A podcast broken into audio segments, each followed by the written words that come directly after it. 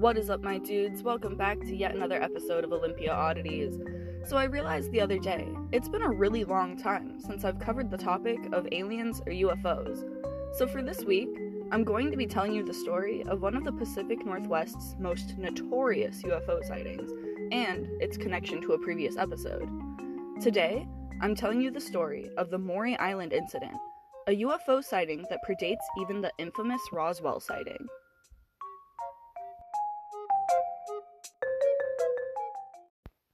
The Maury Island incident refers to claims made by two men, Fred Crisman and Harold Dahl. They claimed that they had seen UFOs over Maury Island, that they had photographic evidence of it, and that the crafts had left behind materials that they were able to gather as a sample. The story goes that on June 21, 1947, Harold Dahl had been out on his boat as part of his harbor patrol duties. That day, he was accompanied by his son, Christopher, two other men working on the boat, and their family dog.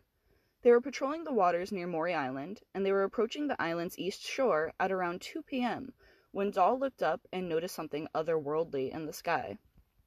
He spotted six objects that seemed to be made out of reflective metal, hovering about 2,000 feet above his boat. They were donut shaped, with a diameter of about 100 feet. He estimated the center holes to be about 25 feet in diameter. He also noticed round portholes along the ship and what he thought was an observation window. Five of the ships began circling around the sixth one, which began to drop slowly in altitude. It finally came to a stop and hovered about 500 feet in the air. At this point, the men were pretty freaked out and concerned that the craft might fall out of the air and crash land on their boat, so Harold set off for the shore of the island. Once they safely arrived on the shore, Harold allegedly took several pictures of the mysterious objects in the sky with a camera that he had brought along with him that day. One of the ships that had been circling above the lowered one, also moved downwards and touched the ship. They touched each other for several minutes, and then the men reported hearing a loud thud sound. Thousands of pieces of what Harold had originally thought were newspapers exploded from the sixth ship, cascading into the sky. Most of this material landed in the ocean, though some did make its way to the beach. Harold was able to pick some up and noticed that it was a lightweight white metal. After the original drop of materials, the ship also dropped a darker metal that the men said looked a lot like lava rock. As this material hit the ocean, it was so hot that it caused a steam eruption. Several pieces of debris hit the patrol boat, causing some damage to it. Another piece hit Christopher, Harold's son, in the arm, burning him. Tragically, another piece fell and killed their poor family dog. After dumping these strange materials, the craft rose into the air where it joined the others, and they all headed west out to sea together.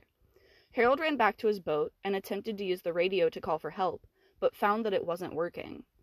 They decided instead to sail back to their home dock, and for some reason gave the dog a, burial at sea during this time, dumping its body overboard. Where, now I don't know what kind of condition the dog's body was in, but I think if I was out on a boat and something tragic happened to my dog that was caused by an alien, I think I would keep the dog's body around as proof, but that's just me. Maybe that's our first red flag that something isn't quite right in this story. After taking Christopher to the hospital for treatment, Harold returned to the dock to tell his boss, Fred Crisman, about what had happened. He also handed over his camera that he had allegedly taken the pictures with. After developing the film strips together, they saw that Harold had managed to capture the UFOs in the photographs. They also noticed that the film had spots on it, and they compared the damage to the film of that to film that had been damaged by radiation. Fred said that he was originally skeptical of Harold's story, but decided to go to Maury Island for himself to see the scene and collect some rock samples. He said that as he was gathering rocks on the beach, one of the UFOs reappeared. It hovered in the sky above him, as if it was watching him. This is an excellent time to note that this wasn't Fred Crisman's first experience with the extraterrestrial. His name first appeared in the UFO community in a May 1947 issue of Amazing Stories. In this letter, he claimed that he had fought his way out of a cave full of alien robots with a submachine gun. On the 22nd, the day after the sighting, Harold claimed that he was contacted by a man in a black suit. The man visited him and suggested that they go get breakfast together. Harold agreed to this, but decided to drive his own car to the restaurant. He followed the mysterious man in black as he drove his Buick to the restaurant. Harold claimed that as they ate, the man didn't ask him a single question. Instead, he began listing off all the events of the previous day, exactly how they had happened. He concluded by saying, quote, What I have said to you is proof that I know a great deal more about this experience of yours than you will want to believe, and warned that bad things could happen to Harold and his family if he kept telling people what he saw. Despite this, Harold and Fred decided to a, send a package that included metal fragments and statements about the bizarre events to Ray Palmer, a publisher in Chicago. Ray Palmer recognized Fred Crisman's name from the letter detailing his alien battle in Amazing Stories, so he passed the information on to Kenneth Arnold, who I've done an episode on in the past about his sighting and how it coined the term flying saucer. Kenneth Arnold was now investigating UFO reports throughout the Pacific Northwest and decided to meet with the men to conduct an investigation into their story. Kenneth met with the men in Tacoma in late July and brought along another pilot, a man named E.J. Smith, to help him with the investigation. Fred did most of the talking as they told him the story of the sighting, but Harold had a new detail to add to the story. Christopher, his son, had gone missing. They also examined the damage to Harold's boat and the pieces of metal the craft had allegedly left behind. Kenneth Arnold was sold on the story and excitedly contacted two Air Force intelligence officers. The two men, Captain Lee Davidson and First Lieutenant Frank Brown, flew to Tacoma on July 31st.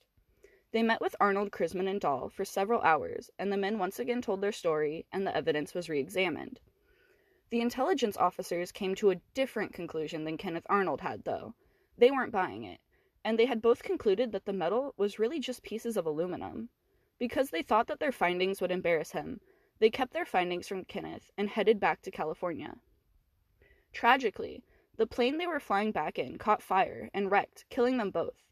This sad and coincidentally timed crash helped fuel for further intrigue and debate into the Maury Island incident. It's not hard to see why people would think something suspicious happened with this plane wreck, especially seeing how the Wikipedia page just says, quote, the officers then died in a crash on their way back to California about it.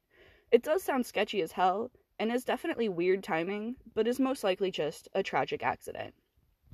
I got to see part of the wreckage of this B 52 at the Chehalis Flying Saucer Party last year, and I'll be sharing pictures of it on the podcast Facebook and Instagram page if you want to see for yourself.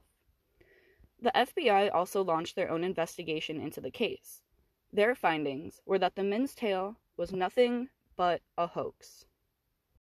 However, it is noted in the FBI's files that Harold Dahl did say that, quote, if questioned by the authorities, he was going to say it was a hoax because he did not want to any further trouble over the matter. The files also say that the men's story changed and had variations depending on who they were telling it to, and that they had told it to numerous papers and magazines. They also found evidence of the men sending their story into numerous publications across the country and concluded that Harold and Fred had created the stories of hopes of getting it published in a magazine or getting a book deal.